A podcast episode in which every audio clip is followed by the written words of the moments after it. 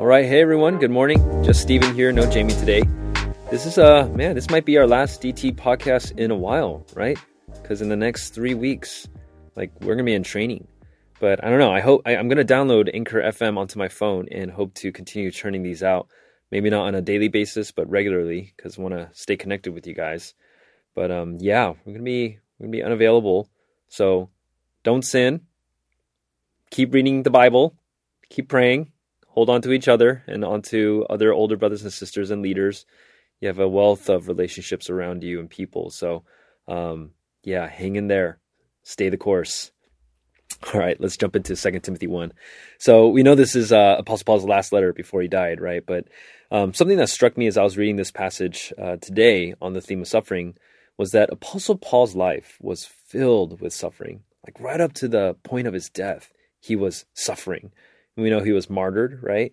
Um, and we know, we know that he was writing this letter from prison. But in verse 15, it says, All who are in Asia uh, turned away from me. Only Onesiphorus remained steadfast and loyal to Paul. So he's he's abandoned, you know. So up to his death, Apostle Paul was suffering. And so it's surprising in verse 8 when Apostle Paul invites Timothy into this life. He says, Therefore, do not be ashamed, but share in suffering for the gospel. So throughout the letter in Second Timothy, he invites Timothy into this life of suffering. And our first reaction might be like, what? Like, who who'd want to be invited into a life of suffering like that? Um, but I think if we were a little more more thoughtful, maybe the question we would ask is, how is Apostle Paul able to invite Timothy into this kind of life? Like, what is it about Apostle Paul that amid his suffering, he doesn't say, you know, Timothy, abandon your posts, flee for your life, you know? But he says, Timothy, join me. And as I was thinking about this, verse 12 struck me, and it's it's the climax of this chapter, right? He says, "Which is why I suffer as I do." You know, for which has appointed apostle, a teacher, a prophet, which is why I suffer as I do. Apostle Paul had a clear why for his suffering, and that why was bigger than his suffering. It was able to hold up the weight of his suffering. In verse 8, Apostle Paul says, Do not be ashamed, but share in suffering for the gospel by the power of God. And so, what was Apostle Paul's why? What was his why for his suffering? It was the gospel. That was his why. And from this chapter and many other uh, epistles Apostle Paul wrote, like we know that that was Apostle Paul's why. But in this one, we get a sense of the scope and the scale and the weight of the gospel of of this why for Apostle Paul, right? And I just want to read this for us, verses eight to twelve. Therefore, do not be ashamed of the testimony about our, uh, about our Lord, nor of me his prisoner, but share in suffering for the gospel by the power of God, who saved us and called us to a holy calling, not because of our works, but because of his own purpose and grace, which he gave us in Christ Jesus before the ages began, and which has now been manifested through the appearing of our Savior Jesus Christ Jesus, who abolished death and brought life and immortality to light through the gospel, for which I was appointed a preacher, an apostle, and teacher, which is why I suffer as I do. But I am not ashamed, for I know who I am I have believed, and I am convinced that he is able to guard until that day what has been trusted to me. We get a sense that for Apostle Paul, the gospel is this great and grand and magnificent, exceedingly awesome why for his suffering. And it not only enables him to endure great suffering, but to hold his head up high, even up until the very end. When everything looks bleak, he's about to die, and all have abandoned him, he remains faithful. And truly, you know, it is by the power of God that he is able to do that.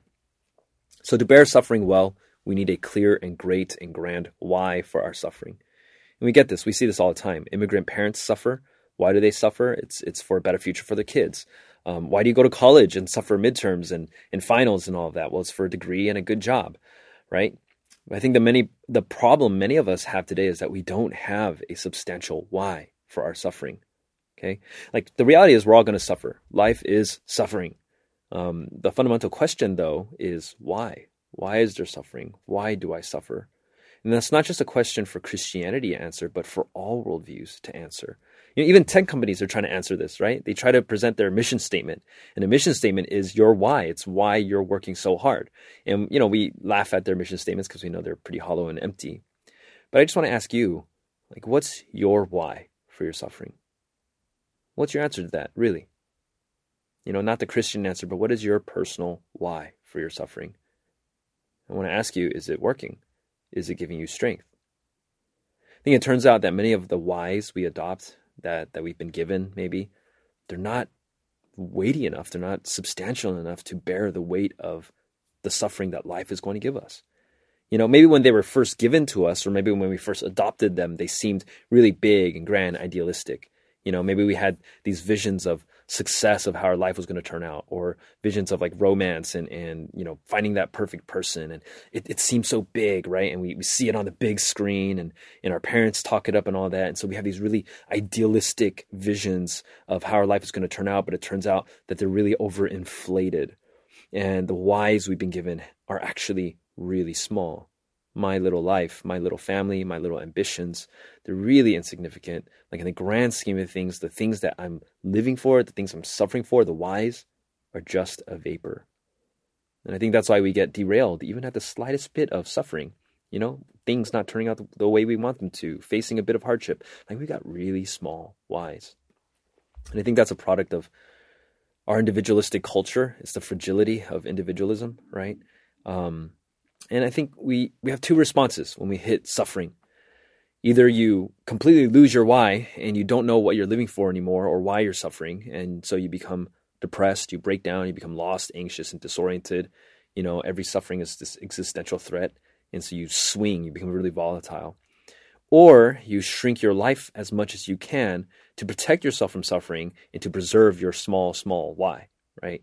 Um, so it's I think this all shows sort of the bankruptcy of our world to give us a proper why for our suffering. And the only why that would give you the power of God to go through suffering is the gospel. Now, that sounds really cliche, you know, and when we apply the, this idea to us, like, yeah, you got to hold on to the gospel. Like, one, it's embarrassing to call what we go through, you know, suffering compared to Apostle Paul.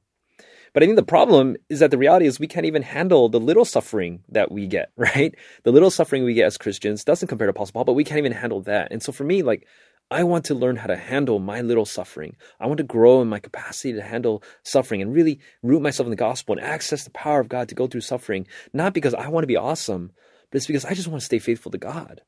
I just want to stay faithful to God amid suffering. And because he he was faithful to me amid suffering. He gave up his life for me, right? And I also want God to use me to be a blessing for others. So, you know, it could be a little bit embarrassing, but man, like we should grow. We should we have a lot of room to grow, um, to to endure suffering. And I think the other problem is when we try to apply this is that it feels irrelevant. Like, what does the gospel have to do with blank, whatever I'm going through in my life? And I feel that too. You know, initially that's like really true, right? But the gospel is relevant. Like the issue is not that the gospel is irrelevant. The issue is that our, our grasp, our, our rootedness on that bedrock truth of the gospel is so weak. You know, we're so unpracticed to going back to the gospel for this power of God that's available to us. We're undisciplined in thinking and reflection. We're, we're just tossed to and fro by our emotions that we struggle to make a slightest connection between our current suffering and to the gospel. And, you know, compared to Apostle Paul, you look at Apostle Paul, man, he's really practicing this, right? He had a lot of opportunities to suffer and to hold on to the gospel and grow in this. And so I want to exhort all of us today, like, think about your why. Well, really, what is your real why for why you suffer? You know, and press into that question and make an effort to connect it back to the gospel. The gospel is going to be the only thing that gives you a substantial why for the life that you're living. Christian life, right? So maybe there's some questions you need to really press into and think about.